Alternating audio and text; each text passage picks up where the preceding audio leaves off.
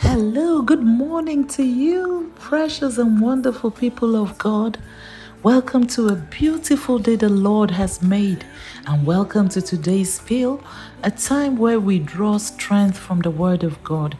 My name is Lois Owoicho Ame, and today's scripture reading is taken from the book of James, chapter 1 and verse 2 and 3.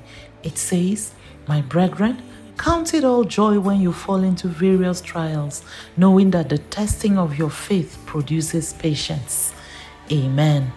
As a believer, you should expect trials.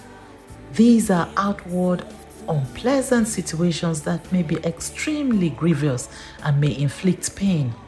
The intent of such trials is not to destroy you, but to build you to become more patient and resilient. It is to instill empathy in you so you can be more effective as a leader. It is to equip you to be more useful and malleable in God's hands. Next time, focus on God's word and promises and trust Him to bring you out victoriously. Amen. Let us pray. Father, we appreciate you for everything. We are grateful for the downtimes in our lives. We ask for the grace to focus on the light at the end of the tunnel in the mighty name of Jesus. Amen. I want to appreciate you again this morning for tuning in. I want you to remember that those difficult situations are not necessarily to destroy you, but to build you to become stronger. Stay positive God will bring you out stronger.